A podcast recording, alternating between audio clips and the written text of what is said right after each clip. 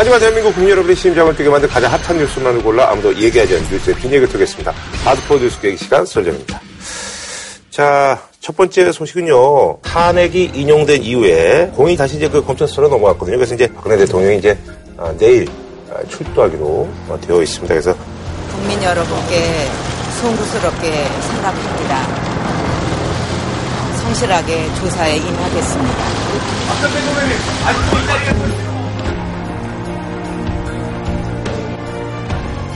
그래서 이번에 준비한 주제 이 수사의 끝을 다시 써보려 해 검찰 특수본 수사 재개입니다.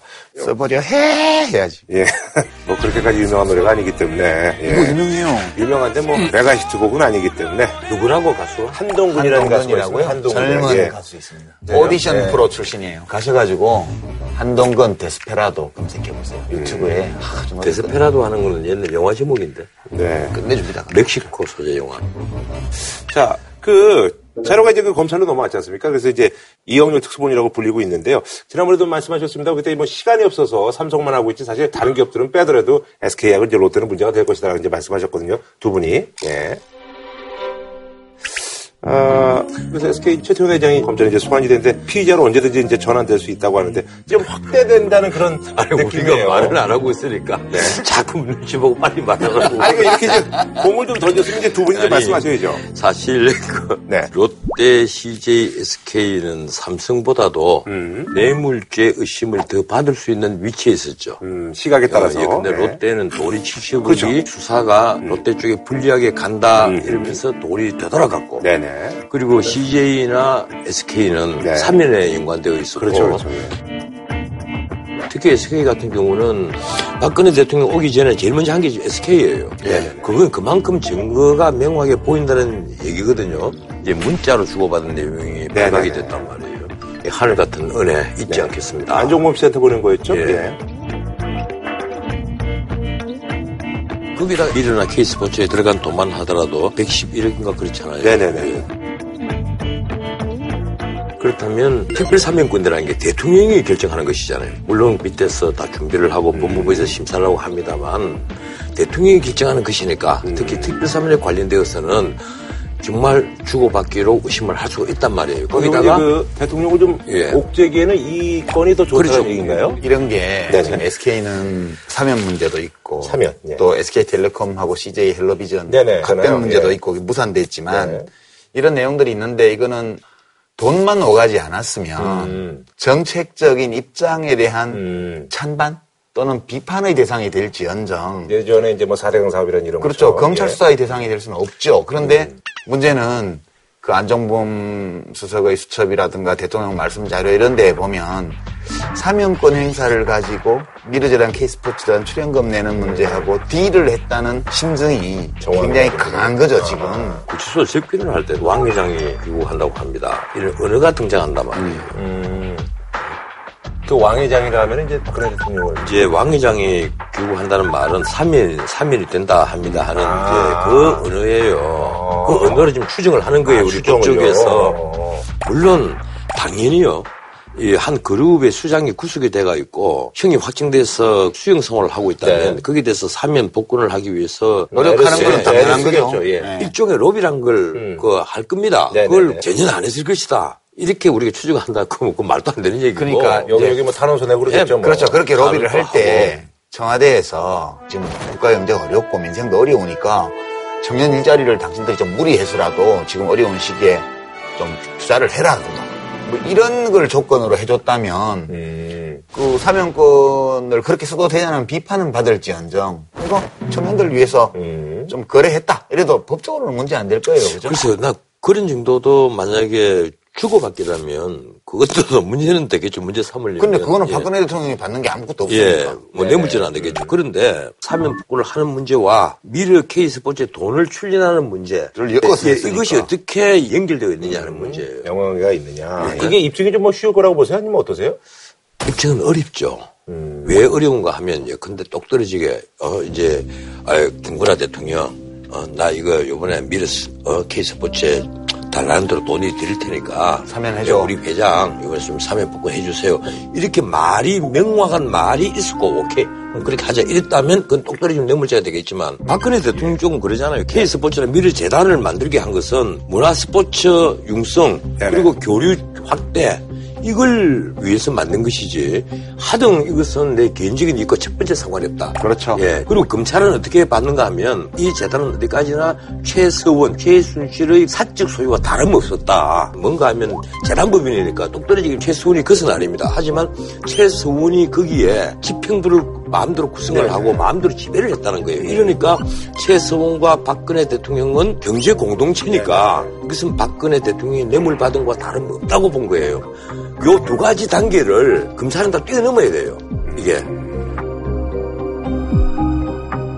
그러니까 만약에 K스포츠 재단이나 미러 재단에 네. 돈을 출연한 기업의 임원들이 몇 명이라도 들어와 있고 네. 그분들이 회의를 해가지고 뭐 이사장을 선임하고 음. 또 실무자들을 편성해가지고 직원을 채용하고 이랬더라면. 예. 이랬더라면 박근혜 대통령이 나는 정말 좋은 취지에서 이거를 협조 요청했던 거다 사면하고는 이거는 관계가 없다 이렇게 얘기해도 그거를 아니라고 하기가 그냥 어려울 거예요. 근데 박근혜 대통령의 작용이 없었다면 네네. 애초부터 최순실이 지배하는 재단에 어느 기업이 돈을 수십억씩 내냐는 거예요. 그러니까 이것 때문에 지금 헌법재판소에서도 재단을 최순실이 지배했다고 본 거고 그리고 재벌 기업들이 돈을 내도록 했던 동기가 뭐냐 이렇게 볼 때 결국 최순실을 위해서 그렇게 했던가 아니면 최순실과 사실상 이 공동체거나 이렇게 논리적으로는 추론이 되는데 이제 법정에서 범죄가 성립되었다는 것을 증명하는 선까지 검찰이 할수 있냐 예, 문제죠. 어, 말씀하신 대로 헌법재판소에서는 미르나 K스포츠 재단을 장악했던 자는 최서원이 맞다는 거예요. 예. 그런데 이 최서원과 그 박근혜 대통령의 경제 공동체 부분은 사실은 헌법재판소의 탄핵 결정문에는 없죠. 없습니다. 예. 그래서 이 부분이 앞으로 법원이 이제 어떻게 판단할 것이냐는 문제예요.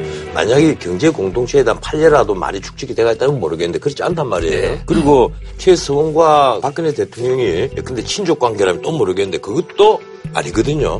이래서 이제 법원이 판단을 해야 될 문제인데 지금 특검에서 이걸 뇌물이다 이렇게 네네. 본 데는 최순실과 박근혜 대통령의 경제 공동체 한 가족과 다름없는 예, 이런 것이라는 거예요. 그러니까 그런 정황이 롯데 건에서도 이제 거의 비슷하게 나타나거든요. 보니까 뭐 온 가족이 출동하듯이 오늘 나오셨더라고요. 그래서 서미경 씨도 나오고 예. 뭐 아버님도 나오고 신격호 네, 회장은 네. 지금 법정에 나와 있으면서 그게 자기가 왜 와 있는지도 인지를 예. 못하고 이래서 이제 이제. 퇴장을 좀 일- 일찍 했고 어디 가는 거예요? 롯데 호텔로 가시면 롯데 호텔. 어디 가는 거예요? 어우, 회장님 롯데 호텔로 집무실로 지금 가시면 됩니다. 롯데 호텔로. 이거 뭐요? 머리 좀 머리 조심하세요, 회장님. 이거 뭐요? 보고하러 오십니다. 뭐 서미경 씨는 아직도 언론들이 셋째 부인이라고 일제히 쓰고 있고 난 도대체 우리나라가 조선시대에 와 있는지 모르겠어요. 뭐 그거는 말하자면 대중의 호기심이 작용하는 대목인데 법률적으로 보면 핵심이 보니까 검찰이 롯데그룹을 압수수색하기 전날 부터 돈을 돌려주기 시작했잖아요. 며칠에 네, 걸쳐서 네, 네, 네. 70억 원을 돌려줬단 말이에요. 근데 우병우 수석은 민정수석이니까 검찰의 수사 정보를 봤죠. 네. 근데 그 대기업 수사 정보는 대통령에게만 대통령한테 보고했다고 짚고 있다. 진술을 네, 했고요. 네. 그러면 안정범 수석이 연락을 해줬는데 자기는 대기업 수사에 대해서는 모르고 음. 대통령의 지시로 그렇게 했다고 그러니까 이게 지금 우병우 수석이 검찰 쪽에서 정보를 받아서 그것을 대통령에게 보고를 하고 대통령은 안정범 수석을 시켜가지고 음. 돈 돌려주라고 해. 이렇게 지금 스토리가 된 거예요. 그러니까 이게 도대체 공범 관계가 아니면 이게 이런 스토리가 이게 가능하냐? 이렇게 되니까 롯데 쪽은 박근혜 대통령과의 관계에서만 보면 이게 지금 제일 문제가 되는 거예요. 박근혜 대통령한테는 그럼 롯데가 더 위험하다는 그런. 아, 이것도 이, 위험하죠. 이 롯데 같은 경우는 안중근 수석의 증언 네네. 그것이 확실하다면 이건 박 대통령을 정말 뇌물죄로 걸 수 있는 최고의 그이 사례예요. 그 저희 게 아니면 왜 돌려주라고 하냐. 예, 이걸 롯데와 박근혜 대통령이 독대를 했을 때 그걸 명확히 하지 않았다 하더라도 그 70억을 받았을 때는 음. 뭔가 뭔가 롯데에게 게. 100% 준, 준다는 것을 마음속에는 생각을 했다는 거예요. 롯데는 뭐 항상 뭐 최근 몇 년간 뒤숭숭했으니까. 아니 정말 박근혜 대통령 말씀대로 그것이 오로지 스포츠 진흥의 목적으로 공익적 목적으로 어, 좋은 뜻에서 한 거라면 그럼 그걸 왜 돌려주냐는 거야. 그 하필 검찰 그 압수수색을 하루 앞두고 그 하남시에 체육시설 만들겠다는 그 자체가 원래 최서원의 아이디어고 부지도 최서원 쪽에서 물색했다는 건 아니에요. 그렇죠. 그러니까 변호사님은 지금 검찰에서 다시 받아가지고 예. 박근혜 대통령에게 뭘 걸 것 같아요? 그 롯데 같은 경우 예, 그런 경우에는 이 뇌물죄 여부를 엄밀히 따져야 되겠지만 나머지 부분은 나는 뇌물죄로 걸기가 굉장히 힘들지 않겠느냐. 아니 대통령 부인을 해버리면 방법이 없는 거예요. 근데 이제 요 상황을 좀 알기 쉽게 정리를 해보면 네. 변호사님이 그 전에 그 비유를 쓰셨잖아요. 깡패가 동네 조폭이 와가지고 시장에서 장사하는 사람들한테 자리세 뜯는 거. 자리세 뜯었다 이거예요. 그럼 자리세 뜯기고 또 뇌물 줬다고 처벌받으면 억울하지 않냐 그렇죠. 이런 얘기예요. 근데 이게 깡패가 아니고 공무원이야. 어떤 구청 위생과 공무원이나 혹은 소방점검하는 공무원이 나와가지고 지적사항 이렇게 이렇게 해가지고 바퀴벌레 하나 딱 잡아가지고 예, 과태료 때리고 뭐 하고 막 그거 안 봐줄 거야 이러니까 야, 이거 그러시지 말고 이러면서 이제 구청 행정 발전을 위해서 기부 좀 할게요. 이렇게 해서 기부를 받아서 딴 사람들 줘가지고 관리를 시켰단 말이에요. 그렇게 하면 피해자예요. 이런 건데 근데 그 상인들 중에 어떤 사람이 이러는 거예요. 에이 그러지 말고 내 봉투 좀 더 얹어줄 테니까 지난번에 과태료 매긴 거 그거 취소해주고 음. 그러고 좀 목 좋은데 저거 내가 좀 점포 하나 더. 점포 하나 더 늘려야 되니까 고기 좀 괴롭혀가지고 쫓아내줘. 이렇게 음. 해가지고 봉투를 하나 더 줬어요. 그러면 다른 상인들은 그냥 뜯기기만 했으니까 이건 음. 강요죄의 피해자고 그한 10명 중에서 음. 그렇게 봉투 하나 더 찔러주면서 지난번에 과태료 딱지 없애줘. 사면 해줘. 이거 아니야? 그러면 저기 좀 어떻게 손 좀 봐줘. 이게 합병이에요. 이런 게 다. 그러면 그 경우는 뇌물죄를 볼 수 있는 거죠. 그러니까 이 사건은 K스포츠 미르재란 전체를 보면 전반적으로 강요죄가 깔려 있는데 그 강요를 당한 기업들 중에 몇몇은 이 기회를. 이용해서 적극적으로 유착해가지고 자기 이권을 또 챙기려 그랬단 말이에요. 그러니까 제가 검사 같으면 요 정밀하게 나눠가지고 강요죄 부분과 뇌물죄 부분을 이렇게 생선 가시발라 먹듯이 그게 칼로 두 그렇게 안 자르듯이 될까요? 팍팍 잘. 아, 제가 검사 안 해봐서 모르거든. 사실 사안이 서로 진술이 딱딱 맞아 들어가는 것 같으면 그게 돼요. 네. 근데 이건 앞으로 이제 법정에서 검찰이 어떤 증거를 내놓느냐를 봐야 됩니다. 하여튼 제가 볼 때는 지금 최소한 삼성, 롯데, SK에 대해서는 뇌물죄를 적용할 것 같아요, 검찰에서. 이게 삼성을 보면 삼성그룹 미래전략실 거기가 완전히 다 박살나 버렸잖아요, 지금. 여기 최기성. 장충기 이런 분들이 검찰 조사를 받았는데 들리는 소문으로는 자기가 처벌받을 수 있는 부분은 적극적으로 감췄지만 그렇지 않은 대목들은 좀 이렇게 인정을 하고 얘기하고 또 압수수색에서 자료도 나오고 그 핸드폰에 메시지도 나오고 이랬다는 거예요. 그러면 여러 사람이 와서 조사를 받았는데 각자 자기가 관련된 부분은 감추는데 그렇지 않은 거는 뭐 설렁설렁 얘기를 했단 말이에요. 이걸 다 받아서 딱 맞춰보니까 다 나오는 거야.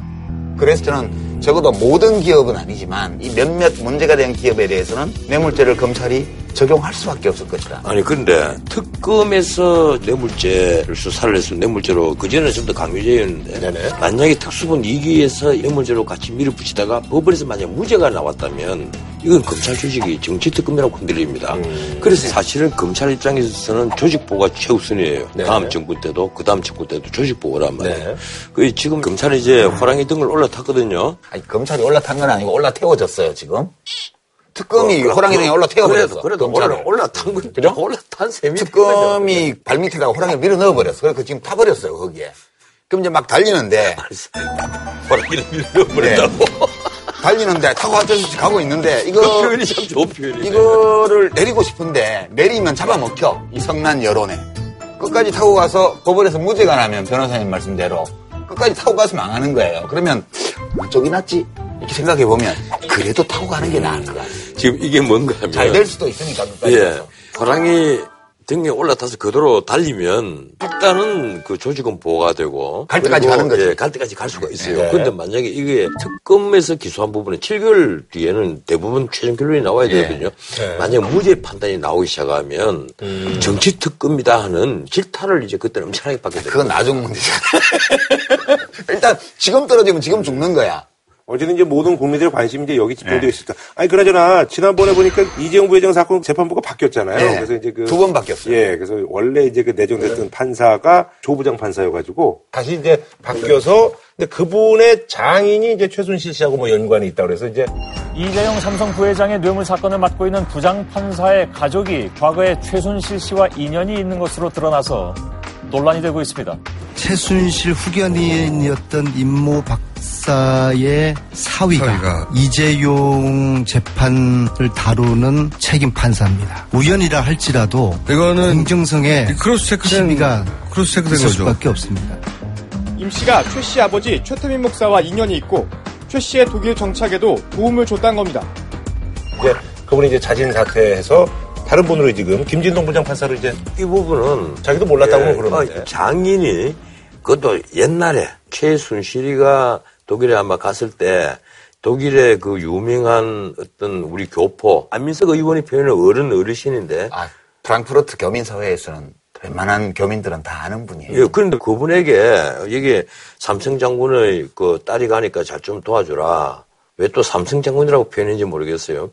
그런 관계인데 쉽게 말하면 이분이 장인이 그러니까 영향을 받을 수 있는 것 아니냐. 근데 이 판사로서는 완전히 아닌 밤에 공두께인데 어쨌든 의심의 대상이 됐으니까. 그래갖고 자기 예. 장인이 정수장학회 이사도 했고 그랬잖아요. 예, 예. 그 그러니까, 정수작이 이사를 했더라고요. 예, 그러니까 여하튼 이런 의혹이 제기돼 있으니까 음. 처음에는 법원행정처에서 바꿀 이유 없다 이렇게 얘기를 하다가 막 비판이 오고 음. 새로운 사실들이 계속 나오기 시작하니까 본인이 이제 스스로 재책을 한 거죠. 음. 재배정 해달라고. 그렇게 해서 지금 김진동 부장판사한테 갔는데 네네. 이게 또 묘해. 그러니까 지난번에 뭐죠 이제 진경준 예, 처음에 조부장 판사 할 때는 컴퓨터 추첨으로 해서 배정을 했는데 네. 그 다음에는 법원에서 배정을 한 거예요 재배정을. 근데 지금 세 번째 재판부가 김진동 부장 판사인데 이분이 그 지난번에 우리 다뤘잖아요. 진경준 예. 검사장 사건 이 때. 부패 전담부예요. 예, 근데 두 사람이 지연 관계로 예. 보인다라는. 그러니까 그게 사실 김정주 씨가 좀 압박을 느껴서 줬다고 얘기까지 했는데 예, 그걸 그래도 뇌물로 보지 않고 네. 지음지교라고 봤는데 그러니까 하필이면 왜또 거기냐 이거야.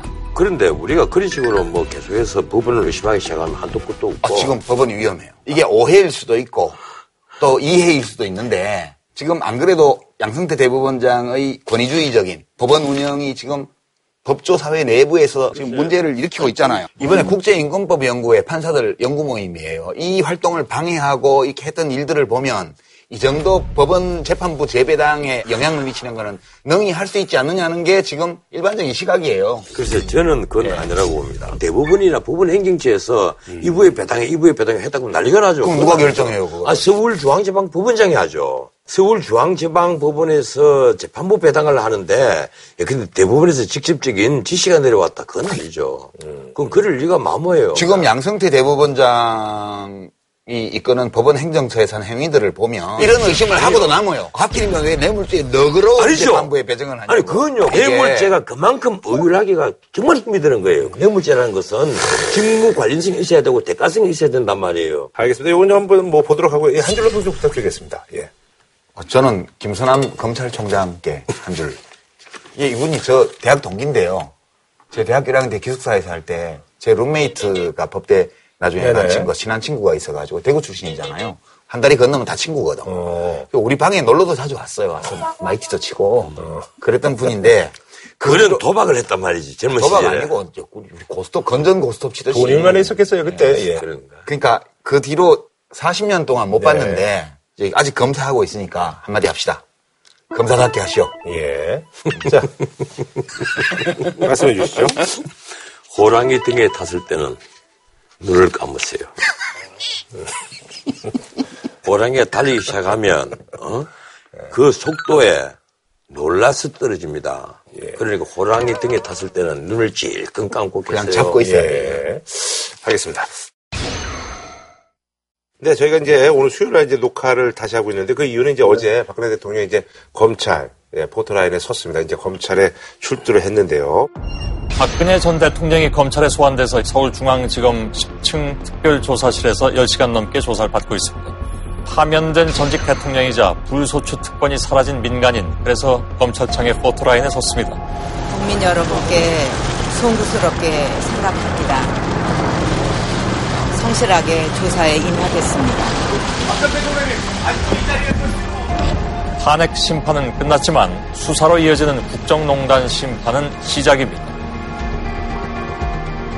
그 네. 포, 토라인에 네. 섰다. 네. 이 표현은 수정돼야 맞다. 아, 그래요? 어. 포토라인에 8초간 멈췄다 갔다. 아, 섰다 하면 저도 한 1분 정도는 돼야 아니, 엄격히 말하면 잠깐 머물렀다 갔다. 음. 8초간 멈췄다 갔다. 근데 이제 박근혜 대통령이 거기서 이제 그 메시지를 내놓으셨는데 이제 어떤 분들은 이제 예상대로였다. 어, 어떤 분들은 약간 좀 멘트가 좀 부족하지 않았나. 뭐 이런 얘기들이 좀 있더라고요. 아니 원래 그이 박근혜 전 대통령 쪽에서 이번에는 메시지가 있을 것이다. 네. 라고 문자를 쫙 예, 돌렸죠. 사진은 이제 고지가 다 됐어요. 네. 최소한 의미 있는 어떤 음. 그 메시지 사실 준비를 했을 거예요. 음, 준비를 했을 거지만 대통령이 그? 예, 그 내용이 아니죠. 참모들이 또 검토를 했겠죠. 이게 가령 나는 결백합니다 이렇게 하면 또 이 대중의 반발이 네, 역풍이 있고. 또 검찰과 그 밀당을 해야 되잖아요 지금 음흠. 마치 그 피사실을 인정하는 듯한 음흠. 그런 모습은 또 안 될 것이고 아하.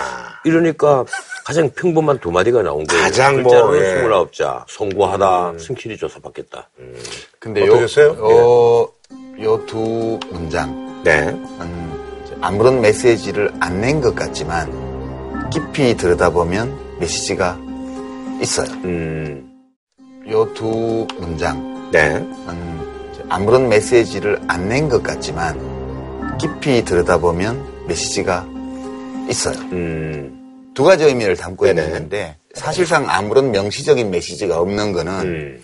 지금까지 견지해온 입장을 그대로 밀고 간다. 음. 그런 메시지가 담겨 있죠, 여기에. 그러니까 내 입장 변화가 없다. 음. 뭐 선의로 한 거고 또 기업들은 국가 발전에 위해서 돈을 낸 거고 최순실. 등등이 한 거는 내가 몰랐고 음. 그리고 내가 받은 거 없고 이 입장을 그대로 밀고 간다는 뜻이고요. 음. 두 번째는 전직 대통령의 명예 또는 정치인으로서의 책임의식 이것은 갖고 가지 않겠다. 이건 버리겠다. 음. 그러니까 피의자로서 누려야 마땅한 시민의 권리, 우리 헌법과 법률이 보장하고 있는 피의자의 권리만 가지고 검찰과 싸우겠다. 음. 그런 의사 표시로 저는 봐요. 아 그런 의미도 있긴 왜 그러냐면. 전직 대통령으로서의 명예, 정치인으로서의 자의식 이런 게 있다면 국민 일반에 대해서 사과하고 뭐 송구스럽다는 것도 있어야 하지만 음. 당연히 나를 뒷받침해 줬고 지금도 지지하고 있는 일부 집 앞에 와서 태극기를 들고 밤을 새고 있는 분들에 대해서까지도 뭔가 얘기를 해줘야 돼요. 이 탄핵의 사유가 되었던 이 일련의 사건들과 어, 그 사건들로 인해서 벌어진 여러 정치 상황에 대해서 내 생각을 얘기해 주는 게 필요하죠. 당연히. 근데 그런 기대를 가지고 우리가 메시지를 기대했는데 안 나왔잖아요. 그게 이야기는 사주로 그 얘기를 그렇고. 안 한다는 뜻입니다. 앞으로도. 아니 근데 예. 본인에게 어떤 앞으로 정치적인 미래 뭐 이런 네네. 것이 있다면 음. 예, 당연히 메시지가 나왔겠죠. 아니, 그 노무현 대통령 때하고 비교를 해보면 탄핵당한 대통령은 아니지만 퇴임하고 나서 가족의 돈 문제 때문에 검찰 수사를 받게 됐잖아요. 네네. 그 얼음에 노무현 대통령이 어떤 메시지들을 냈냐 하면 자기 지지자들을 향해서는 나를 버리십시오라고 메시지를 냈어요. 나를 버리셔야 됩니다. 그러니까 전직 대통령으로서 의도했던 의도하지 않았던 간에 어떤 오류가 드러났고 네네. 그걸로 인해서 나를 지지했던 사람들 내가 딛고 있던 정치적인 진영이 완전히 풍비박산이 날 위기에 처했을 때 그게 더 이상 정치를 안 하는 분이었지만 그 피해를 최소화시켜주기 위해서 나를 버리라. 그리고 이 실패는 나의 실패이지 내가 몸담았던 정당이나 정치적인 세력, 진영의 실패가 아니다. 또는 진보라는 이념적 지향의 실패가 아니다. 그렇게 해서 나를 대통령으로 만들어 주었던 정치 집단 또는 시민들과의 관계를 끊어내서 자기 혼자 그걸 안고 가려고 노력한 메시지를 계속 냈거든요. 근데 이 메시지를 안 내고 있어요. 지금 당연히 보수 쪽에서는 기대할 거 아니에요. 그 허물은 내가 쓰고 가고 그로 인한 부담은 다른 그분들에게 지우지 않겠다는 의사 표시가 당연히 있어야 돼요. 근데 이게 없다는 얘기는 앞으로도 이걸 안 하겠다는 뜻이고 그리고 나는 피의자로서 어떤 유죄 선고 또는 형량 이것을 막아내기 위해서 피의자의 권리를 가지고 싸우겠다는 거예요. 예, 저는 이게 텍스트 자체는 아무것도 아닌 것 같은데 그 맥락, context를 보면 그런 것들이 박근혜 대통령의 마음속에 있다고 저는 보는 이 거예요. 노무현 대통령과 이 비교를 하면요. 네. 사실 유사한 점도 많고, 예, 근데 소환하는 사람이 자신이 임명한 검찰이란. 말이에요. 음. 예. 또 다른 점도 많아요. 진례를 그 이번에 따르지 않았다는 겁니다. 이 노무현 대통령 때는 사진 조율이 좀 있었거든요. 검찰이 확인하고 싶어 하는 내용이 사진 지문지로 갖고 그게 1차 답변이 갔습니다. 음. 거기에 대한 이제 부족한 부분, 그 보충 을 해야 될 부분은 이제 소환을 하는 형식을 취한 것인데. 그렇죠. 피의자 신문조서가 있어야 기소를 예, 하니까. 예. 그래서 노 대통령에 대한 이 조사 시간은 비교적 좀 짧았어요. 음, 이번에 이제 예. 최장이라고 그러더라고요. 예, 이번에는 22시간이에요. 그렇죠. 이제 그 이제 조서 열람 시간이 7시간. 이번에는 전혀 사전 조율이 일체 음, 없었다 하는 음. 것이 이제 검찰이나 박근혜 전 대통령 쪽에서 나온 얘기거든요. 사전에 미리 서민 조사도 이루어지지 않았고, 음. 그리고 검찰은 이제 수백 개 문항의 질문지를 사전에 준비를 한 거예요. 13개 혐의에 대해서. 네. 근데 이제 조사 사항은 엄청 많았지만 시간은 상대적으로 짧게 걸린 거예요. 문제가 된 사건의 양에 비추어 보면. 아하. 근데 이렇게 된 이유는 제가 추측하기에는 답변이 짧았을 거라고 봐요. 음. 어차피 부인 조서 가 대부분이라는 겁니다. 그렇죠. 그러니까 왜냐하면 증거가 불확실한 거 이런 것들은 사실이 아니라고 얘기를 할 거고요. 그 다음에 증거가 확실히 있지만 자기 자신과의 관련성이 약한 거는 몰랐다고 얘기했을 거고요. 그 다음에 박근혜 대통령이 인지하고 있었다는 사실이 명확히 드러난 그런 사항에 대해서는 서기로 그랬다고 얘기하고. 되게 그렇게 세 가지 답변으로 일관했을 거라고 봐요. 그래서 질문은 길었을지 몰랐지만 답변은 비교적 간단했을 거고요. 예, 네. 거기에 대해서는 이미 그 정규제 TV라든지 그 앞에 기자 간담회에서 음. 예, 방금 그 내용이 다 나온 겁니다. 음. 그런데 그 검찰로서는 일단 13개 범죄에 대해서 피의자 신문조서는 다 받아야 되거든요. 그렇죠, 받아야죠. 예, 그걸 이른바 이제 부인하는 내용이지만 음. 다 조서를 받아야 되는데 검찰이 지금까지 예, 증거는 차고 넘친다 이렇게 얘기를 해왔잖아요. 최근에 이제 나온 얘기로는 이 이른바 스모킹건 이 결정적 증거라고 그러죠. 이 스모킹건을 어디다 두는가 하면 안종범의 그 수첩 어. 그리고 정우성의 녹음 파일. 이 두 개란 말이에요. 특히 안종범의 수첩 39건에 있는 내용 이건 관련 피고인들이 법정에서 다투고 있습니다. 위법하게 수집한 증거다. 음. 하지만 헌재에서는 탄핵하는데 분명히 그걸 증거로 다 채택을 해- 한 것이거든요. 그 형사법정에서도 법정을 열어봐야 알아요. 예, 재판부에서 예, 예, 그건 이제 앞으로 그거를 증거로 채택할지 예. 안 할지는 예. 그때 가봐야 앞으로 그게 증거 능력을 부여를 할지 그건 앞으로 이제 지켜봐야 될것 그렇죠. 같고 이 그런 의미에서 시간이 불과 한그 10시간 정도 조사기 많이 안 걸린 거예요. 예, 많이 안 걸린 거예요. 그 7시간이 추가로 걸린 거는 예. 사실 그렇게 대부분 음. 부인하는 답변인데도 피의자 신문조서는 법정에 내가 말한 대로 기록되었다는 걸 인정하고 나면 증거로 채택이 되잖아요. 이 증거 능력이 당연히 있는 거죠. 그러니까 매우 중요한 문서기 때문에 혹시 법정에서 불리하게 사용될 가능성이 있는지를 최종적으로 꼼꼼하게 점검한 거예요. 이것이 불리할 것 같으면 수정 요구를 계속 했을 거예요. 계약서부터 이제 꼼꼼하게 본 아니, 이게 얘기죠? 음. 뭔가 하면요. 당사자는 한 10시간 조사를 받고 나면. 그죠, 뭔 얘기인지 또 이제 솔직히 수도 이제 있죠. 네. 그걸 다시 보기도 보기도, 싫어. 예, 보기도 귀찮아져요. 음, 네. 그래서 변호인이 있는 경우에는 변호인이 함께 보면서 변호인이 아, 요거 어떻게 된 거야? 이렇게 제 물어보는군요. 삼자 입장에서 아. 보니까 아, 아하. 요 진술은 이런 부분에서 오해를 받을 수 있다. 요건, 고쳐야 예, 됩니다. 예, 요건 잘못, 잘못하면 이건 나중에 오해를 어, 받을 어, 소지가 불리할 있다. 수 있다. 예, 옆에는 예, 그렇게 이렇게 고치도록 꼼꼼하게 보는군요. 아, 아니 근데 그 저기 영상 녹화 이제 그 부동양 고요에 대해서 일각에서는 좀뭐 예우가 지나쳤다라는 얘기가 있는데 그거에 대해서는 어떻게 생각해요? 그거 좀 전달하는 거죠.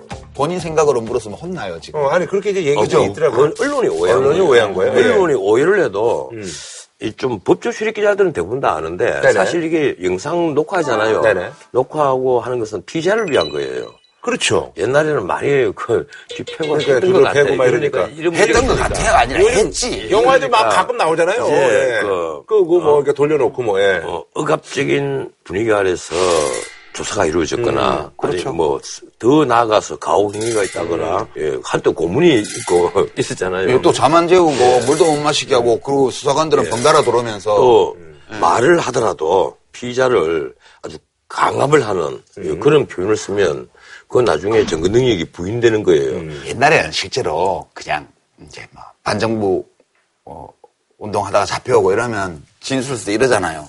텍스트에는 그러니까 피의자 진술조사나 이런 데에는 뭐 피의자는 또는 피고인은 모월 모일 모시에 뭐 누구 누구 누구와 어, 이렇게 모의하여서 화염병을 만들어 만들고 그 화염병을 모월 모일 모시에 어디다 투척했죠? 이렇게 기록돼 있어요. 근데 야, 너이 새끼 누구 누구하고 얼마 해서 만들었잖아 화염병. 그 던져서 그 불났잖아. 회사 안에서 이 새끼야. 이렇게 물어보고 쓰기는 이렇게 쓴단 말이에요. 그러니까 그런 거를 막기 위해서 영상 녹화를 하는 거예요. 우리가 흔히 얘기하는 이제 방송용처럼 그러니까 그건 안 그러다가 이렇게 해서 아, 날아가는 거야. 이거. 법원 제출용이군요. 앞에 쓰는 건 그 저 지금 맞은편에 있는 사람 안 보이거든. 근데 지금 요 사이는 컴퓨터가 있으니까 그것도 좀 나아요. 옛날에는 저도 썼거든요. 내가 잡혀갈 때는 다 손으로 쓰면서 이 앞에는 글이 썼어요. 이랬으면서 샤기 막 난리가 나는 거예요. 근데 뭐 박근혜 대통령이 조사받는데 그런 일이 있을 일은 없잖아요. 그렇죠, 그렇죠. 음. 그럴 우려가 전혀 없을 때는 사실 안 찍어도 무방해요. 저는 뭐 이거 가지고 그럼요. 막 논란 나는 거 이런 거는 좀 아니라고. 아, 그런 말이죠. 근데 이제 사실 진짜 논란이 이건데, 그 이제 삼성동 그 사저 쪽에 이제 그 대변인 역할, 이제 법률 뭐 또. 네, 법률 담당. 네, 담당을 하는 그 손범규 변호사가 검찰의 경위를 표한다. 뭐 진실이 드러나기 시작했다. 그래서 검찰 우리 저기 가족들한테 뭐 감사하게 생각한다. 이걸 두고서 이제, 야, 이게 검찰이 그러면 그렇지. 이게 뭐 수사를 뭐 이렇게 한 거구나. 뭐 이렇게 얘기가 나오는데 이거는 무슨 의도로 이렇게 얘기를. 아니. 그래서 오늘 검찰에서 나온 얘기는 아니 왜 그런 얘기를 하는지 모르겠다. 뭐 이렇게. 어, 생뚱 맞다 너무. 아니, 아니, 뭐 이런 의도로 얘기를 해. 그렇지 않아도 하던데? 오늘 저하고 좀 네. 만났어요. 아. 본인 얘기는 그래요. 조사가 네네. 아주 평온하게 음. 잘 이루어졌고 이 박근혜 전 대통령의 진술이 그 본인 얘기하고 싶은 대로 다 받아들여졌고 변호인 입장에서 보기에 일정 부분 이 검찰의 의심이 해소된 부분이 있다고 보인다. 이 변호인 쪽에서 그렇게 볼수 있을 거예요. 근데 그렇게 본다 하더라도 예. 이 사람 엑스맨이야 뭐야? 아니 이렇게 밖에 나와서 기자들한테 이렇게 돌려버리면 검사들이 뭐가 돼요? 그러니까 당장 아주, 어, 아주 곤혹스럽겠더라고요. 특히 이제 피의 사실은 13가지지만 네네. 그중에 핵심 중에 핵심은 그 뇌물죄예요. 뇌물이죠, 예. 그 뇌물죄 부분에 있어서 아마 가장 치중했을 거예요. 박근혜 전 대통령도 그랬을 거고. 네. 그리고 이 검찰 쪽도 그랬고. 그런데 오늘 아침까지 딱 나온 거 보면 뇌물죄를 담당한 그 특수일부 부장, 이 부장의 조사 시간 얼마 안 돼요.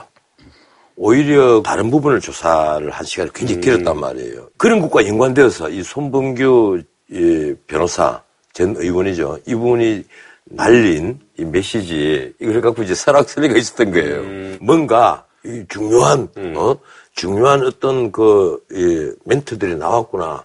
아, 검찰에서 아 그러면 이거는 뭐 제가 운영하든지 조사를 그럴 일은 그건 만무예요. 예, 명색이 전직 국가원수를 조사를 하는데 검찰이 이 조사를 하는 부장검사가 이 최종적인 어떤 견해를 본인이 직접 그 자리에서 얘기를 할 일은 만무하단 말이에요. 그 럴 리가 없죠. 예. 그냥 변호사로서 이제 뭐 단순하게 생각하면 뭐 조사 자체가 그냥 흡족했다라는 건데. 예, 그렇죠. 그, 그게 웃기는 거죠. 근데 이제 그런 생각이 들더라도 그냥 자기네들끼리 생각하면 그렇지. 이거를 기자들한테 이렇게 메시지까지 돌리면 이게 분명히 정치니까 뭐 이게 어떤 의도인지를 알 텐데. 제가 보기로는 그렇다고 해서 손봉규 전 의원이 뭐 실수로 이런 멘트를 날렸을 일은 나 좀 만무하다고 보고 음. 이분 얘기로는 네네네. 그럼 내가 그러면 함께 밤을 새운 거냐 음. 옆방에 있었을걸요? 아, 이렇게 물어보니까 11시 40분에 그 1차 조사가 다 마쳐졌지 않습니까? 그리고 이제 조서를 이제 확인하는 그 뒤 시간인데 네, 7시간. 한 12시 반 정도 돼서 손 변호사는 집으로 가고 그 아침에 눈을 뜨니까 아직도 검찰이 안 나오고 있다 그래서 부랴부랴 확인을 했답니다. 이랬으니까 그 뒷부분은 이제 잘 모르고 그러니까 내가 추측하기로는 아, 앞에까지 그 그동안에 그 여러 가지 가상 질문에 대한 답변 같은 걸 하면서 검찰 출두에 대한 그 연습을 많이 해왔잖아요. 예, 준비를 많이 해왔거든요. 예, 그런데 비추어서 충분히 예, 원한대로 답을 했고. 그러니까 시뮬레이션대로 잘 예, 됐다. 예, 자기들이 생각하는 어떤 질문 밖의 질문은 없었다. 아마 이런 걸로 보이는 것 같습니다. 근데 우리가 이제 피의자 신문 조서가 법정에서 가지는 의미에 대해서 한번 짚어봐야 되는데요. 피고인 혹은 피의자의 범죄 부인이 무죄의 증거가 아닌 것처럼 네네. 피의자의 범죄 시인도 유죄의 증거가 아니에요. 예, 그냥 이거는 증거로 판단하는 거예요. 다만 이 피의자가 그 증거가 자기의 범죄 행위를 증명하는 것으로 인정을 하냐 안 하냐만 물어보는 거예요. 그냥. 아니, 근데 실제로 네. 이 뇌물죄 같은 데서는 자백과 보강 증거 굉장히 중요하거든요. 이런데 아마 이번 같은 경우에 좀 짧게 끝난 것은 아마 아까 내가 말씀드린 서목긴 건으로 보이는 안종범의 수첩 그 증거가 가장 예, 확실한 증거고 그 정도면 예, 충분하다? 아니 그런데 예. 검찰 판단은 이제 이제 고민이 되겠죠. 사실은 그 이영렬 특수본 일기에서는 안종범의 수첩이 없었거든요. 그래서 지금까지는 강요죄로 봤는데 과연 그 특검에서 찾아낸 이 안종범의 수첩 39건을 증거로 했을 때 이것이 뇌물죄가 되느냐 안 되느냐 이제 그 판단이 지금 남은 거예요. 예, 거기에 이제 박근혜 전 대통령이 뭐 그 내용을 모를 리가 없고 그- 거기도 다 똑똑한 변호사들이 있는데 이 정도 같으면 뭐 이렇게 답변하면 되지 않겠느냐 아마 그 답변이 받아들여지니까 이 검찰의 경위를 표한다 이런 부분까지 나온 겁니다. 그러니까 오바도 이런 오바가 없죠. 약간 해프닝이라고 보면 돼요. 그러니까 자기들끼리 혹시 이런 판단을 하더라도 우리 이제 우리가 변호인단이에요. 그러면 분위기 어때 어떤 것 같아요? 나는 좀 괜찮았던 것 같은데. 음, 그렇죠, 그렇죠. 아 괜찮았어요. 그러면 저쪽이 뭐 특 별히 지금까지 알려진 거 말고 다른 증거도 없잖아 오늘 보니까. 음. 그러면 이거 이거 이거 이거 정도는 우리가 법정에서 얼마든지 방어할 수 있는 거 아니야? 음. 이, 런 정도 얘기하고 네. 가야지 그거를 나와가지고 자기 집에서 자고 와놓고는 말이야. 거의 미안해서 그런 것 같아요. 거의 이제 보니까. 예, 그 자서. 제가 보기에 만주국 변호사 정도는 된 것 같아요. 국회의원 재선이면 원래 만주 변호사를 인정해줘요. 원래 그랬죠. 그 국회의원들끼리 늘 그래. 너 만주 변호사지 뭐 이러면서. 아니 그러나 이제 이게 어떻게 될 것이냐 아, 조사를 받았으니까 이제 검찰에서 이제 불구속으로 이제 수사를 할 것이냐 아니면 이제 구속으로 이제 수사를 할 것이냐 이제 이거에 대해서 이제 많은 분들이 영장 청구를 예. 할 거냐 안 할 거냐. 이게 이제 참 재밌는 거예요. 네. 영장 청구를 하면 음. 이 홍준표 경남지사가 말한 것처럼 음. 한 사람 눈치만 보다 그러잖아요. 그래서 미래 권력이 주선 거다. 이제 이런 비판이 쏟아질 것이고 음. 아하, 또 영장 청구를 예, 하지 검찰에요. 않으면 예. 또그 반대로 예. 자기 인민권자에게 아하. 어, 인민권자를 배려한 것이다.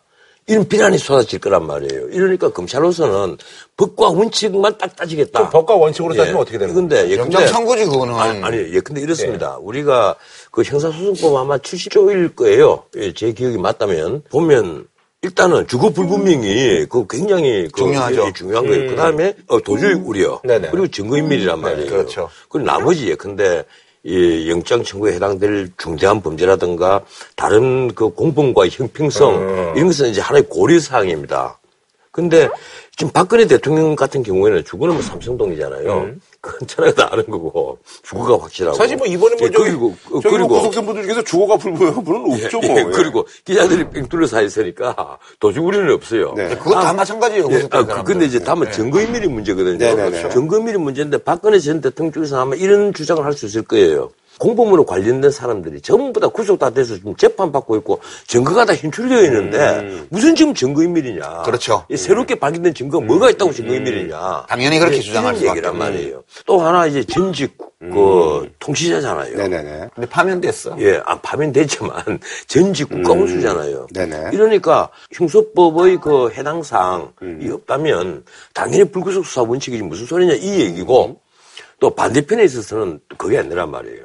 일단 형평성을 따져요. 공범들이 특히 뇌물을 줬다고 해서 이재용 삼성부 장 음, 이재용, 물론 딱 예. 떨어지게 이 구속영장에 네 뇌물죄다 이렇게 해서 구속영장을 발부한 건 아니지만 네네네. 이재용 부회장이 구속이 돼가 있는데. 음. 거기에 대해서 돈 받았다고 하는 박근혜 대통령 그러면 불구속으로 재판을 받아? 이거 형평성에 맞지 않지 않느냐. 그 맞추려면 이재용 부회장을 불구속으로. 그러면 이재용 보석- 부회장은 언제 뭐 주구가 불분명하고 그렇죠, 그렇죠. 어? 어, 어디 어디 도주구리가 있는 사람이냐 그건 아니란 음, 말이에요. 네네네. 그래서 이건 정치적 배려를 하지 마라. 어? 이건 법대로 하자. 그래서 구속시켜야 된다. 이 주장을 하는 거예요. 근데 이 두 주장을 놓고 아마 검찰 수뇌부가 정말 고민이 깊으실 거예요. 그럼 어떤 결정을 내릴 거라고 보세요? 저는 영장 청구를 안 할 걸로 봅니다. 저는 할 걸로 이제 또, 또 찍어보죠. 왜 그런가 하면요. 아, 예. 이 영장, 구속영장 청구를 하면 파장이 만만치 않을 거예요. 음. 검찰이 이번에 수사를 앞당기고 법대로 빨리빨리 수사하자. 이 대선 얘기도 전에, 예. 대선에 영향을 가장 적게 미칠 음. 방법이 무엇이냐. 대선 이후까지 이 수사를 미뤄놓으면 이것이 더 홀물 가능성이 있다는 그렇죠. 거예요. 그래서 빨리 서둘러 버리는데 이게 만약에 영장을 청구하고 이것이 논란이 되고 영장이 발부가 되고 만약에 구치소 가서 뭐 대기를 한다든가 이런 모습도 연출이 되면 이것이. 대선에 미칠 영향이 만만치 않아지거든요. 아하. 이러니까 검찰로서는 이 대선 그 정치판에 검찰이 도마이 오르기 싫어지죠. 근데 또 반대 논리도 적용되지 않을까? 만약에 청구를 안 하면 또 역시 그렇죠. 그것도 마찬가지로. 예, 그거보다는 그거보다는 이게 더- 예, 그거보다는 이게 더 그런 고려도 뭐 안 할 수는 없겠지만 이 건은 만약 전직 대통령이 아닌 분이 음. 이런 규모의 뇌물죄에 얽혀 가지고 왔다. 그러면 그냥 영장 청구하는 거예요. 아니 그런데요. 이 대통령이라든가 이게 권력 유착 혹은 뭐 더 나가서 정경 유착 이런 문제가 아니었다면요. 요만한 사실을 뇌물죄로 의심 못 합니다. 일반적으로 지금까지 그래왔어요. 대부분은 어떤 장관이 이렇게 받았다고 해봐요. 아니, 아니, 지금 이, 이 정도로 직무 관련성이라든가 대가성이라든가 시간이 앞뒤로 맞지 않고 선우가 지금 바뀌어 있잖아요. 근데 그것도 여러 여러 해석이 예, 있습니다. 아니, 아니 그러니까 글쎄. 그거는 이런 정도라면요. 검찰이 만약에 이런 걸 뇌물죄로 했을 경우에 내가 알고 있는 판결 자료들을 보면 거의 다 무죄로 다 나와요. 그냥 제가 볼 때는 이렇습니다. 영장 심사를 하는 판사마다 차이가 있- 있기 마련이지만 이재용 부회장의 영장을 발부할 때 법원이 했던 판단 기준들이 있어요. 그러니까 그때 검찰이 청구한 구속영장에서 제시한 여러 증거들이 삼성 임원들의 여러 핸드폰이나 이런 것들이 많았단 말이에요. 네. 그러면 이 그룹 회장이니까 사실상 부회장이지만 내보내 놓으면 지금 검찰에 불려와서 특검에 불려와서 조사받았던 임원들하고 말 맞춰가지고 여러 가지 다른 식으로 그 이미 확보한 증거들에 대해서 증거 능력을 어, 훼손하는 그런 것들을 할 수 있을 가능성이 있기 때문에 영장 발부를 한 거예요. 그러면 박근혜 대통령도 마찬가지로 지금은 파면돼서 전직 대통령이지만 이 정부 안에 각종 권력기관 안에 박근혜 대- 대통령이 임명해놓은 많은 사람들이 있어요. 이 자유롭게 다니면서 말을 맞추기 시작하면 역시 기존에 획득해놓은 증거들을 훼손할 수 있는 그런 가능성이 있기 때문에 그냥 영장 발부해야 맞는 거예요. 근데 제 생각은 그런데 검찰이 청구할까 이렇게 보면 일단 청구 안 하고 욕먹는 것과 청구했다가 기각돼서 욕먹는 건 달라요. 이렇게 볼 때 검찰이 원칙에 따라서 한다면 일단 준 사람이 영장 발부를 법원이 했기 때문에 마찬가지 근거로 영장 선고를 하고 뭐 기각이 되면 할 수 없죠. 공을 그럼 법원으로 제가- 넘기는 것도 방법인가요? 예, 그게 제가 제가 검사하면 그럴 것 같아요. 아니 내가 아까 영장 청구를 안 할 가능성이 크다 이렇게 얘기를 네. 했는데 정확히는요 안종범의 수첩을 우리가 못 봤잖아요. 예. 내가 검사를 하면 안중범의 수첩이 이 영장 청구를 하느냐 안 하느냐를 결정할 겁니다. 안중범의 수첩에 무려 39건이에요. 거기는 대통령의 온갖 지시가 다 기록돼가 있고 이것을 분석을 해서 아 이 정도 같으면 영장 청구를 할 수밖에 없다. 혹은 이 정도를 가지고 영장 청구를 하다가는 우리 검찰이 조직이 앞으로 흔들릴 수가 있다는 거예요. 왜 그런가 하면요. 지금 박근혜 전 대통령 을 그 사법처리하는 부분에 있어서는 검찰도 명운이 걸려가 있어요. 이번에 1차 조사 22시간 동안 1합을 이제 겨룬 건데 양쪽이 지금 다 명운이 걸려가 있는 거예요. 그래서 검찰로서는 사실 고민이 깊어지고 아마 아직까지도 결론은 못 내렸을 거예요. 김수남 총장으로서는 그리고 이영렬 그 서울중앙지검장으로서는 본인들이 대통령이 임명한 사람이라는데 굉장히 부담을 많이 가진다고 지금. 자칫 이게 나중에 인민권자에 대한 배려, 더 나아가서 어, 어, 제 친구들은 뭐 가지까지 다 갔으니까 어, 더 기대할 것 뭐가 있겠느냐. 이런 비난을 받을 수가 있는 거예요. 그건 뭐 생각하기 아니, 나름인데요. 이런 일이 있으면 늘 소장파하고 검찰 간부들과 의견이 늘 또 충돌을 하는 거예요. 생각하기 나름인데 예. 어떻게 자기를 임명해준 전직 대통령을 영장을 청구하냐 배연망덕하지 이런 반응이 나올 수도 있고 와 자기 임명했던 사람까지도 영장 청구하네 이렇게 올 수도 있어요. 그러니까 이게 어느 쪽으로 반응이 올지는 알수 없는 거고 그러니까 일반적인 경우에 이 정도 사안이면 일단 기각되는 한이 있더라도 영장을 치는 게 이게 일반적으로 검찰이 해오던 거예요. 알겠습니다. 뭐 그럼 한 줄로 평으로 마무리 짓는 걸로 하겠습니다. 저는 영장 청구를 해야 마땅하다는 생각을 하는데 그렇게 생각하고 나니 마음이 참 괴롭습니다. 예, 검찰은 양날의 금을 네. 지금 쥐고 있습니다. 이럴 때는 가장 판단 자료로 삼아야 될 것은 판단의 잣대, 마음속의 금, 심금이라고 합니다. 이 심금을 바로 세우십시오. 네. 자, 지난 15일 말이죠. 자유한국당 그리고 바른정당 국민의당 이 세 당이 사실 이렇게 모여지기 쉽지가 않은데 어쨌든 3당이 이제 원내대표가 이제 합의를 한 거죠. 대선 당일에 이제 개헌하는 이제 국민투표 이제 붙이자 라고 이제 합의를 하면서 지금 뭐 정치권이 좀 전운이 이제 감돌고 있습니다. 그래서 이번에 준비한 주제 개헌할 사람 여기 모여라. 아, 장미 대선 앞둔 개헌 공방입니다. 이렇게 개헌할 사람 여기 모여라. 어릴 때 이거 많이 했잖아. 그런 거 안 하고 놀았습니다. 저는. 아니 근데 이 개헌 합의가 당내에서 합의가 안 됐나 봐요. 네. 아니 박지원 의원 같은 경우는 아니 그 뭐 저기 섞을 사람들하고 이- 이거 섞어야지 이게 말이 되느냐 뭐 이렇게 당내 반발도 만만치가 않은데. 네. 변호사님, 박지원 대표가 몰랐을까요, 사전에 이거? 대충 다 알죠. 그러니까. 아, 알면서 또 뭐. 페이크예요? 어? 장사 하루 이틀 하나 지금. 원내대표가 가서 합의하는데 당대표가 근데, 몰랐다고? 어? 안철수 의원을 향한 약간 제스처인가요? 아니 문재인 후보가 네. 어, 우리 나중에 뭐 범야권은 다 어차피 문제가 되지 않겠냐 이러면 꿈 깨라 딱 이러고 이러면서 물 밑으로 아, 이제 다음에 저기 할때 만나야지 가끔 내놓고 얘기를 해 다 이러나 보이니까 음. 산전 수전 공중전 수중전 우주전까지 개건뿐이에요 아니 어쨌든 근데 여기 이제 그 자유한국당이 이제 낀 게 사실 이제 국민들로서는 약간 좀 아니 뭐 얼마 전까지도 뭘 안 한다고 그러고 막 이러더니 어쨌든 개헌이라는 연결고리가 그만큼 이제 뭐 파급력이 좀 있다라는 걸로 볼 수 있을 것 같은데 지금 자유한국당 그 정우택 원내대표 네. 그리고 국민의당의 주승용 주승용. 원내대표 그리고 바른정당의 주호영 네. 원내대표 이세 사람이 모여가지고 음. 사실 그동안에 어느 정도 이 분권형 개헌안에 합의가 된 상태에 있지 않습니까? 이래서 이제 논의가 됐는데 자 시간이 자꾸 다 없다 이러니까 네. 그러면 개헌안 먼저 발의를 하고 음. 그리고 대통령 선거 때 개헌안을 동시에 음, 어. 투표를 하도록 하자. 아. 그동안에 나왔던 얘기는 자 다음 정권은 국회 임기에 맞춰서 네네. 3년 과도 정부를 하자. 음. 현재 대통령제로 그대로 운영을 하고 3년 지나서 새 헌법에 맞추어서 4년 중임제로 하자. 4년 중임제 분권형. 음. 그러니까 대통령은 국무총리를 예. 국회에서 뽑는 예. 예. 그 예. 책임 총리제하고 그리고 외치를 담당하는 대통령제와 결합을 시키는 묘한 제도예요. 프랑스, 오스트리아하고 예, 비슷한 예. 거예요. 집정부제 뭐 이런 거 비슷한 예, 거네요. 그, 이제 그 두 안을 절충시키는 예. 거다라고 보니까 문제는 대선 주자들이 아 이게 오케이 오케이 그거 다 모이라 미끼가 있어야 되잖아요. 그 문재인 후보도 물 수 있는 미끼를 만든 거예요. 그게 지금 일단 3년 뒤에 이새 헌법에 의해서 4년, 이제 4년에서 새 예. 정부대 출범하는데 그러면 잘하면 4년짜리 어? 두 번. 예, 중인제 둘 다 대통령하고 앞에 3년 하고 하면 11년을 할 수 있다는 거냐 이 얘기란 말이에요. 예.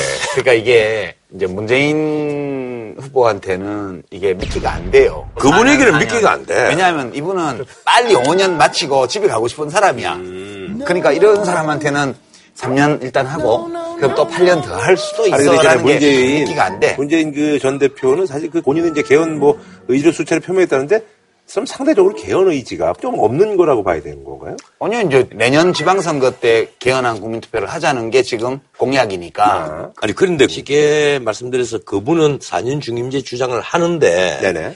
지금 현재 개헌안처럼 책임 총리제와 그리고 대통령제를 결합하는 그런 형식까지는 얘기를 안 한단 말이에요. 권력을 어느 정도 분산돼야 되는 건 맞지만 그게 더 나은 예. 걸까? 예, 어 그거죠. 예, 왜 그런가 하면 이분도 법률가잖아요. 법률가 입장에서는 누구나 생각을 합니다. 과연 우리나라에서 이 내각제를 하는 것이 타당한 것인가 하는 그 문제가 아주 있죠. 근본적인 의문에 봉착을 하거든요.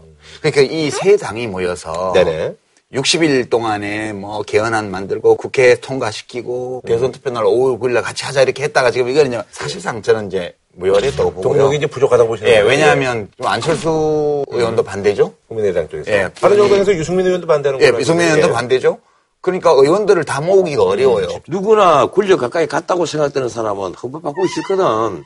현재 헌법을 해서 5년 동안 막노릇하고 뭐지 임기 말에 그때 가서 아, 개헌만 하면 또 출마할 수 있지 않겠냐 뭐 이런 생각도 할 뿐 아니라 연애 출마를 못 한다 한다 하더라도 정치적인 그물로 남아 있을 수가 있으니까 여러 가지 생각을 한단 말이에요. 이런 합의가 이루어진 배경은 두 가지가 있어요. 네. 첫 번째는 이 단기적인 건데 지금 문재인 전 대표가 지금 1등이잖아요. 네, 1등이죠. 몇 달째 지금 막 아무리 공격을 해도 이게 별로 흔들릴 조짐이 없어 보여요. 음. 그리고 다른 당 후보들은 지지율이 보다 좀 떨어져요. 네, 그렇죠. 이렇게 뭉쳐야 되는데 뭐 시멘트 콘크리트를 비빌 때도 뭐가 있어야 뭉쳐질 거 아니에요. 그게 이제 개헌이라는 게 음, 연결고리가 연결고리가 된다. 이게 네네. 이제 단기적인 선거 공학적인 네네. 그런 목적이고요.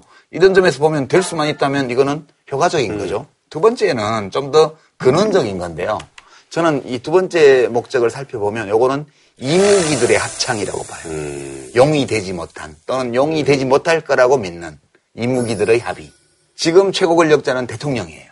대통령이 되려면 인기가 있고 지지율이 높아야 돼. 네, 그렇죠. 근데 요 국회에서 국무총리를 뽑으면 300명 국회의원 사이에서만 이렇게 잘하면 자기가 사실상 대통령이 될 수 있는 거야. 이름은 대통령이 아니지만 지금 이렇게 남북 대치하고 있고 한미 동맹이 있는 상황에서 뭐 외교 국방 뭐 해봤자 그거 뭐 할 게 있어요. 나머지는 다 내치 분야가 실질적인 권한이니까 뭐 군동원에서 벽서 할일 없잖아. 다 경찰을 누가 장악하냐, 검찰을 누가 장악하냐. 뭐 그거 다 총리가 하는 거예요. 그러면 내가 대통령은 못 되지만 실속은 챙기겠다, 뭐. 그럼 우리 돌아가면서 음. 어? 국회의원들 사이에서는 정치력을 좀 발휘해서. 내 정치력을 아. 발휘해서 내가 대통령이 될 수 있는 거지. 이름만 국무총리지 대통령이지. 원내대표 정도 되면 언제든지 총리가 될 수 있으니까. 그러니까 요게 승천하기가 어렵겠다. 음. 그리고 아, 너무 고달퍼.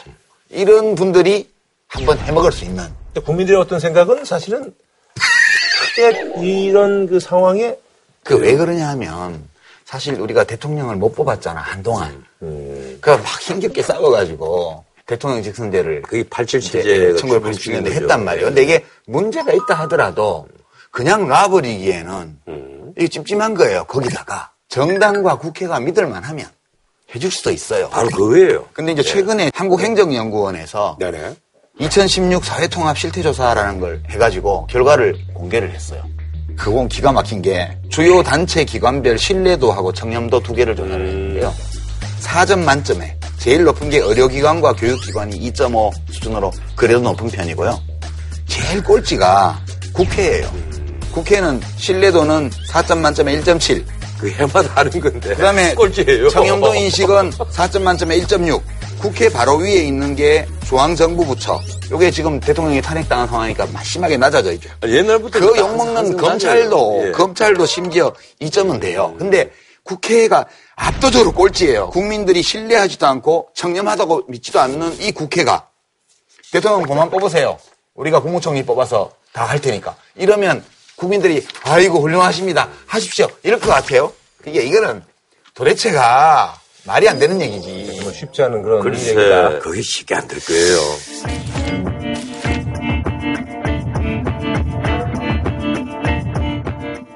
자, 그나저나 오늘 이제 들어온 소식인데요. 아홉 명 출발했잖아요, 맨 처음에. 그래서 이제 민주당에서 건너오신 이제 조용태 의원, 네, 그리고 이제 김진, 그리고 이제 신용환. 이 세 분 이제 떨어졌고 해서 여섯 명이서 했는데 이제 그래서 네 명을 줄였습니다. 결정됐어요. 김진대, 이인재, 홍준표 네 분이 네. 통과를 했는데 앞에 김진, 신용관, 조경태 이 세 분이 그 탈락을 한 것은 당내 기반이 없었습니다. 네네. 뭐, 그 본인도 그렇게 얘기를 하고 뭐. 근데 좀 심한 게 돈을 1억을 받고 그러니까요. 연설 한나절 10 만에. 예, 연설 15분 하고 그 탈락됐단 바가지야, 말이에요. 바가지. 그러니까 1분에 700만 원이 넘어. 아, 프로야구 선수야, 메이저리그?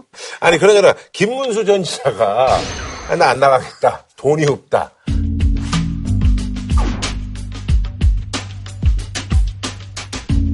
아, 그거는 빅내에서 내고, 아, 그래, 후원회 열어서, 아, 그래서 되지. 그런데 지금 이번에 아홉 명 중에 두 분, 세 분 빼면 다 친박이에요. 그 김문수 전 지사가 박근혜 대통령을 그 옹호를 하면서 태극기 집회에 네. 나가서 졸지에 친박 속에 포함이 돼 버렸단 말이에요. 표가 나오면 갈라져. 예, 예, 이러니까 표가 갈라지는데 어, 돈 1억씩 내고 안 아니, 그래도 돈이 안 없는 그래도- 거는 돈이 없는 게 아니고요. 지지가 없는 거예요. 아, 본인이 지지율이 있으면 그거는 아 1억 원 예비경선 정도는 우선 빌려서 내고 후원에 열면 하루는 다 들어와야지. 아, 제가 알기로 예. 예, 당일날 돈 1억 그 준비해서 가겠습니다. 하는 전화가 한 두세 군데 왔어요. 음. 근데 1억만 받는 게 아니고 이거 마치고 나면 또 들어가지고 앞으로 음. 본격적으로 그 캠프 비슷하게 그렇죠. 돌아간다 하더라도 돈이 만만찮게 들어갈 텐데 그러니까 역부족을 인정하고 예. 현명한 선택을 한 거죠. 본인 재산이 4억이 안 된다는 음. 거예요. 그래서 난 그런 생각을 했어요. 아, 이분이 그 재산이 4억밖에 없다면 공직은 청임하게 보냈구나. 어, 그럼요. 예. 아니, 딴 분, 나쁜 짓 안 하면 저축이 안 돼요. 아니, 근데 그, 저 보냈다. 태극기 집회 이런 어떤 생각을 거. 했습니다. 사실은 그 김진태 의원이다. 김진태 의원이 처음부터 가장 그 세게 했고 그 이제 전국구가 된 거예요. 김진태 예. 의원은 이제 이제는 지명도가 친박 세력을 토대로 해서 전국구 정치인이 됐어요. 네.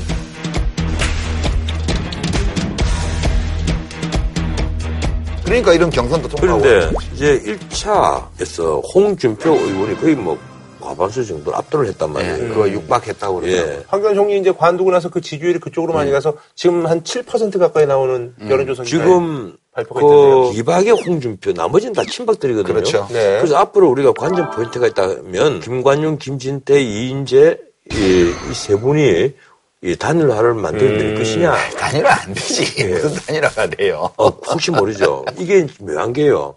만약에 비박 홍준표가 자유한국당의 대표가 됐을 때 자유한국당이 그 선거를 치르기에는 좀 편할지 모릅니다. 하지만 친박 세력들 더군다나 이 박근혜 지지, 옹호, 이런 유권자층 이분들이 지지를 획득하기는 힘이 든단 말이에요. 하여튼 홍준표 경남지사가 제일 유력하죠 지금 여론 지지도를 보든 아니면 새누리당 지지층 당원들 속의 여론을 보든 지금 흐름을 보면 압도적이에요. 워낙 지명도가 있으신 분이니까. 네, 그런데 또 하나 또 관전 포인트가 네. 자유한국당의 홍준표 경남지사가 후보가 된다고 합시다. 네네네. 후보가 됐을 경우에 바른 정당에서는 유승민, 남경필 둘이죠. 의원이 지금까지 남경필 지사하고 광주에서 첫 번째 평가단에서 평가를 받았거든요. 많이 우세해요. 1.7대 1 정도입니다. 유승민 의원이 지금 현재로서는 가능성이 가장 높은데 된다고 치면 그러면 단일화가 될 가능성이 아마 있을 거예요. 단일화 할 수, 할까요?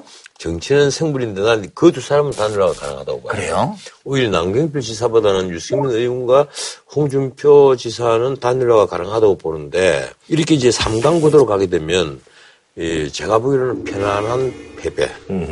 이 두 분이 들으면 어떻게 들을지 모르겠지만 홍준표 지사나 유승민 의원이나 그 문재인, 안철수 이 두 분을 능가할 정도로 대중적인 지지를 끌어모을 가능성이 그렇게 높지 않다는데 문제가 네네네. 그거 이제 유승민 의, 의원은 지지율이 낮지만 홍준표 지사는 지지율이 그보다 조금. 높지만 비호감도는 어마어마하게 높거든요. 이재학 비호감도가 또 제 1위를 달리고 있어요. 압도적 1위예요. 74, 80%. 예, 예, 현재로서는 뭐 1위를 달리고 있는데 그 비호감도는 또 뭐 바꿀 수도 있을 수 제가 겪어봐서 아는데요.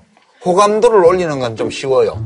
그러나 비호감도를 낮추는 거는 무지무지하게 어려워. 쉽지 않아요. 내가 진짜. 그래서 구라 씨도 겪어봐서 쉽지 알잖아요. 않아요. 아니, 내가 그래서 변호사님도 어려움을 겪고 계시잖아요. 그대의 비호감도는 만만치 않아요. 그러니까요. 그러니까 우리가 썰전을 하고 있는 거예요.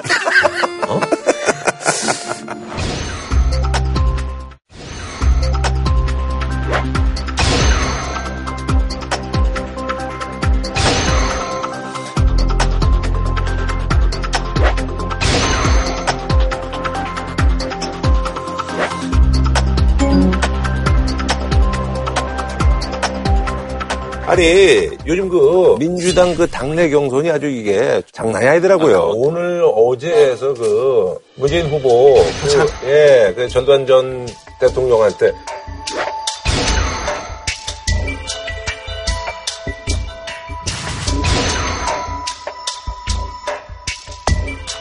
사실 이제 그 이제 전두환 여단장. 네, 여단장 시절이죠. 네, 뭐 공수 여단장 예, 시절에. 여단장, 여단장 시절이니까 이제 뭐 5.18 전이니까. 그래서 이제 그것 때문에 이제 뭐 문재인 후보 측에서는 야 이거 진짜 너무 모욕적이다 하는데 어쨌든 이 것이 뭐 큰 영향이 있을 거라고 보세요. 아니 어떠세요? 주말에 주말에 이제 광주 경선 시작되잖아요. 네네네. 예, 민주당 주자들을 갖고만 여론조사를 네. 하면 안희정 후보와 한 두 배 정도로 나옵니다. 그래서 어느 정도는 안심인데 음. 그렇더라도 이제 이런 사건이 한번 딱 터져버리면 언제 무슨 바람이 불지를 모르거든요. 아. 그 아주 일주일 남았는데 네. 여론 자체가 좀 안 좋으니까 오늘 광주 가서 그 희생자 뭐 가족 어머니들 만나서 스킨십도 좀 하고 그랬는데 광주에서는 전두환이를 검명하는 것 자체가 광주 민심에게 음. 음. 어떤 시- 미지를 혼란을 주는 거거든요. 참 김구라를 좋아하다가도 전두환하고 악수를 한 사람이야. 이러되면 음. 막 미워지는 거야. 그 정도란 말이에요. 뭐 이제 공격하고 그런 건 좋은데 저는 글 쓰는 사람으로서 볼 때 이런 난독증들이 정치해도 되나? 정확한 워딩은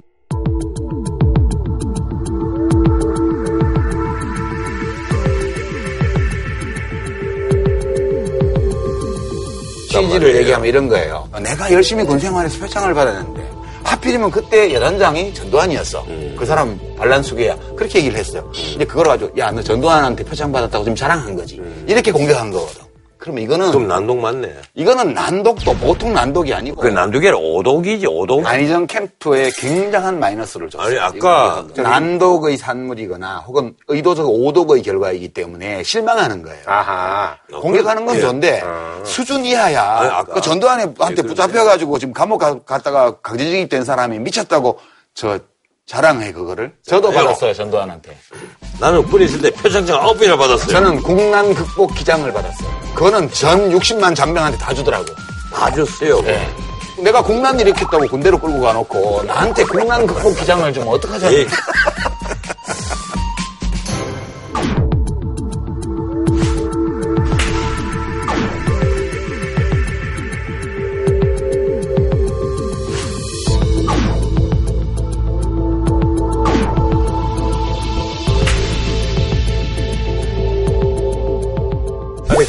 사실 요즘 Show Me The 바른정당 랩배틀 대회 개최해서 김성태 의원 뭐 춤추고 뭐 이런 거.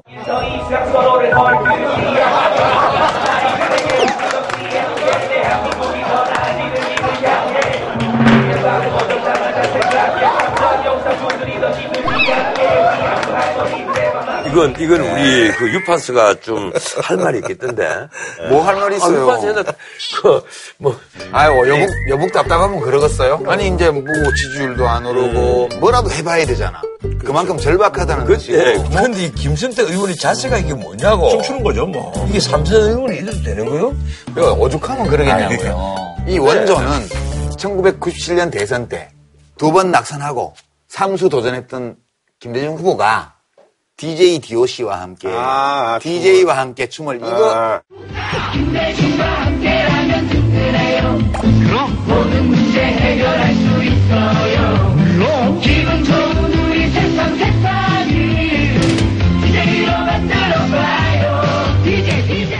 그건 효과 많이 봤는데. 많이 봤지. 네, 그건 효과 많이 봤습니다. 그런데 문제는 그게 아니에요. 지금 바른정당의 진짜 큰 문제는요. 정당 지지도가 그러니까요. 정의당보다 정의당보다 정의당보다 1% 뒤진 걸로. 낮게 나오고 그리고 유승민 의원이 한때는 한 5% 가까이까지 근접을 했었는데 네네네. 1% 밑으로 추락하면서 음. 이제 주요 후보들 여론조사 대상에서 빠져버렸습니다. 아, 빠진 데도 예. 있고 여전히 들어있는 예, 데도 있는데 기타 대상이 되어버렸단 말이에요. 왜 이런 일이 벌어지는가를 우리가 살펴봐야 돼요. 정체성 어? 내가 처음부터 정당 이름부터 보수당으로. 어, 제도를 좀 확실히 정체성을 밝혀야만 한다. 당신들의 약점을 더 드러내서는 안 된다. 이름을 예. 참 잘못 졌어요. 자, 그럼 한 줄로 평좀 부탁드리겠습니다. 아, 예. 개헌 공방, 개헌 논란, 개헌 연대 이런 네네. 거에 대해서 하시는 국회의원분들께 한 말씀. 너 자신을 알라. 나는 요사이 최근에 대선 주자들이 내는 말씀들 쭉 다 들으면서 내가 깜짝깜짝 놀라기도 합니다. 모든 대선 주자들에게 내가 꼭 한 말씀 드리겠습니다. 무릇 지도자라면 국가의 미래를 생각하십시오. 자, 일본 소식인데요. 그 아베, 아베 뭐 승승장구하는 줄 알았더니 이게 부인이 지금 국유지 헐값 매각 의혹에 지금 연루가 되면서 정권을 위협하는 그래서 뭐 지금 뭐 내각을 뭐 해산해야 된다 뭐 이런 얘기가 나오고 있고 그래서 대형 스캔들로 지금 확산이 되고 있습니다. 예. 자, 그래서 이번에 준비한 주제 아베 아내의 모든 것. 일본 뒤덮은 악기의 스캔들 파문입니다. 이 악기가 이제 그 아베 아내의 이름이죠. 예, 아베 악기에. 네. 아, 근데 뭐 이분이 DJ도 하고 또 선술집 같은 것도 하고 그래서 아주 굉장히 친근하고 대중적인 지지도가 굉장히 높아서 이분만 나왔다면 시청률이 많이 올라가고 뭐 그런다고 하는데 이번에 아주 뭐 하나 건수가 잡히니까 언론에서 그냥 180도 돌변해가지고 막 무지하게 지금 물고 뜯나 봐요. 아주. 시청률이 높지. 예. 좋게 나올 때도 시청률이 높았으면 반대로 갔을 때도 시청률이 높아요. 예. 그래서 언론은 거기 들러붙을 수밖에 없는 그렇죠, 거예요. 그렇죠. 이게 그 악기가 명예교정도 한번 했고 음. 아베와도 이 상당한 연관이 있는 오사카 있는. 예, 모리토모 학원 그 초등학교요. 네네네. 이 재단이에요. 음. 이 재단에 국유지를 팔았단 말이에요. 음. 국유지 재단에 국유지를 팔았습니다. 예, 예. 팔았는데 감정 가격보다도 아주 낮은 10분의 1. 10분의 1밖에 안 가까이. 되는 음. 예. 1억 3,700만 원, 우리 돈 한 14억 원, 그러니까 한 100억을 받아야 되는데, 왜 그렇게 했냐? 나중에 이제 추궁이 득 들어가니까, 여기 이제 매립지가 돼서 폐기물이 산적해가지고 땅이 아주 안 좋다. 예, 예. 그러면 이게 폐기물 딱 끌어내는 데만 하더라도 돈이 한 7, 80억이 든다는 음. 거야. 우리 돈으로 82억 원이 드니까 그걸 빼고 한 14억 원에 음. 땅을 넘겼다. 이랬는데 막상 거기 건물을 지을 때 그대로 이 지어버렸어요. 폐기물을 끌어내고 지은 게 아니라 거기다 그냥 신박 그냥 지었단 말이에요. 변명이 아주 먼저 자, 검색해진 거죠. 그래서 그다음부터 쭉 찾아봤단 말이에요. 찾아보니까 명예 교정도 교장. 하고 악기회가. 악기회가 명예 교정도 하고 그리고 아베가 100만 원 기부도 하고 그 학교에. 예, 보이지 않는 관계가 되게 많은 거예요. 뿐만 아니라 이 학교 이름을 네. 아베 신조 초등학교로 예. 하려고 그랬다는 네. 거예요. 아베 총리가 못하게 했다 그러지만 어허. 그러니까 이게 뭔가 폐기물 이런 것 때문에 땅을 헐값에 준 게 아니고 이 사학법인에 특혜를 줬다 이게 알고 뭔가 보이지 않는 아베 신조의 그 권리가 있는 것 아니냐. 이 온갖 얘기가 나오는 거예요. 실제 이제 갖고 있게 이사장. 아마 이사장일 거예요. 이제 이분이 아베 총리와 이제 거리를 둘려 하는 모습을 보이는데 곧 아마 중의원에 가서 정언하도록 되어 예. 있죠. 예. 음. 청문회. 예. 그래서 지금 이 모리토모 학원의 이사장이 네. 원래 아베의 열성 지지자였는데 이 사태가 터지면서 고용태 같은 역할을 한 거군요. 아베가 좀 이 이사장에 대해서 별로 하찮은 인물인 것처럼 이렇게 얘기를 해버렸어요. 그러니까 왕 삐져가지고 지금 이가 내한테 이럴 수 있어 이렇게 된 거예요 지금. 아니 일부러 거리를 두는 거예요. 만약에 정말 아, 오히려? 예, 아 그럼요. 거리를 두는 것처럼 보여야지. 아하. 그렇지 않으면 지금 그러니까 일본 국회에서 청문회를 열고 이제 국정조사 이런 거 할 거 아니에요. 네네네. 그러면 그 계약서 가져와 봐라. 계약서 성립되기 전까지의 오간 문서 뭐 이런 거 다 뒤질 거 아니에요. 그러니까 이제 뭐가 나올지도 모르지.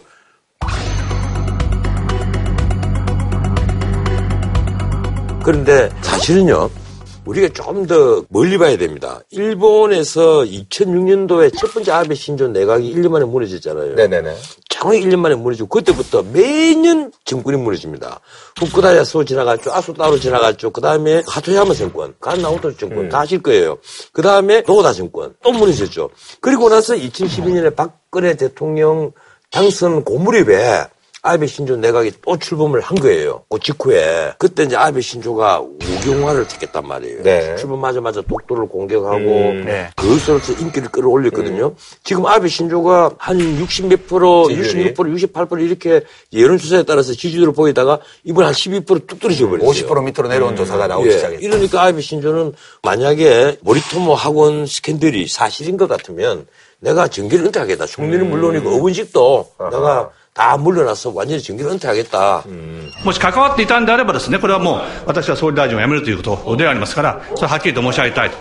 그런데 그런 말을 할 때는 아베 신조도 다 정략적 판단이 섰고 그리고 최소한 자기가 형사적인 처벌을 받을 정도로 직접적인 어떤 증거는 없다는 걸 알고 있기 때문이겠죠. 근데 요게 아키 회사 혼자만 관련된 게 아니고 지금 이나다 도모미라고 방위상 음, 예. 우리가 지금 네. 국방부 장관이 네네네. 예. 일본 역사상 두 번째 여성 국방부 장관이거든요. 네네. 이 방위상으로서는 이나다가 별명이 여자 아베. 음. 아베처럼 역시 우경화적. 그 행동 발언을 계속하고 야스쿠니 신사에 이 방위상으로서는 처음으로 예, 예. 참석을 하고 이 사람이 2010년도에 책을 냈어요. 네. 책 제목이 나는 일본을 지키고 싶다. 뭐 일본을 누가 뺏어가나? 음. 근데 이 책을 출간을 계기로 해서 전국구로 떠올랐어요. 총리 후보로. 네네네. 그리고 아베가 여러 차례 네, 후계. 아, 네, 장차 총리감이라고 아, 이렇게 네, 공개적으로 후계자다, 발표를 했고요. 후계자다. 근데 이 사람이 보면 일본 총리의 야스구니 신사 참배를 비판하는 얘기들이 이웃 나라에서 나오면 여기에 편드는 일본 사람은 배은망덕한 자들이라고 음.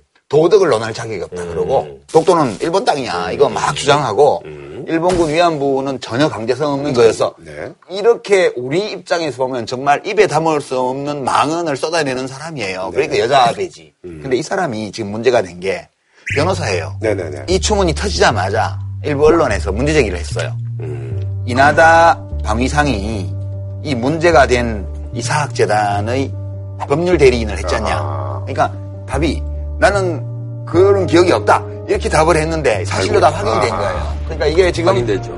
아베 총리의 부인 아키에 여사만 관련된 게 아니고 지금 아베가 키우고 있는 차기 차차기 총리감이라는 이 방위상도 일찍 전에 변호사 활동을 할 때부터 이 재단과 유착돼 있다는 의혹이 제기되면서 일종의 일본판 최순실 사태 비슷하게 지금 이게 가는 거예요. 사건이 이제 경과를 좀 이렇게 지켜봐야 되겠습니다만 뭔가 좀 있다.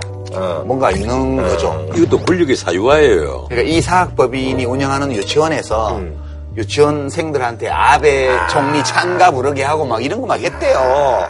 거기다 이제 그래서 돈좀 내고 막 이러는. 난 거죠. 내가 보기에는 이 재단이 사실 실소유주가 아베 일 수도 있다. 그런데 아베 신조가 무엇보다도 트럼프 정부 출범하자마자 이 트럼프가 당선자 시절부터 쫓아가서 압수하고 또 오고 이번에도 다시 쫓아가서 만나고 트럼프 정부와 밀 관계를 구축하기 시작했단 말이에요. 이게 이제 그냥 단순한 아베 신조 내각의 추락 문제가 아닌 거예요.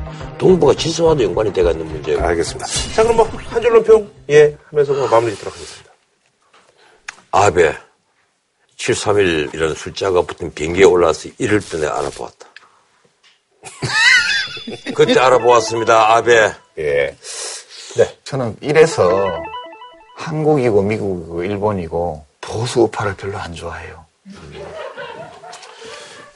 그 하- 한국은 왜 들어가나? 아니, 한 줄로 평이니까 아, 이거는 아, 뭐, 아. 예, 알겠습니다. 아, 예. 자, 저희는 다음 주에 찾아뵙도록 하겠습니다.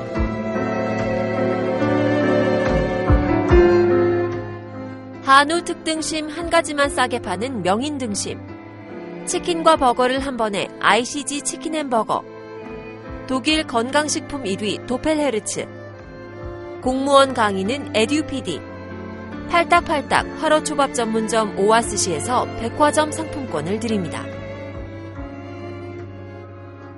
JTBC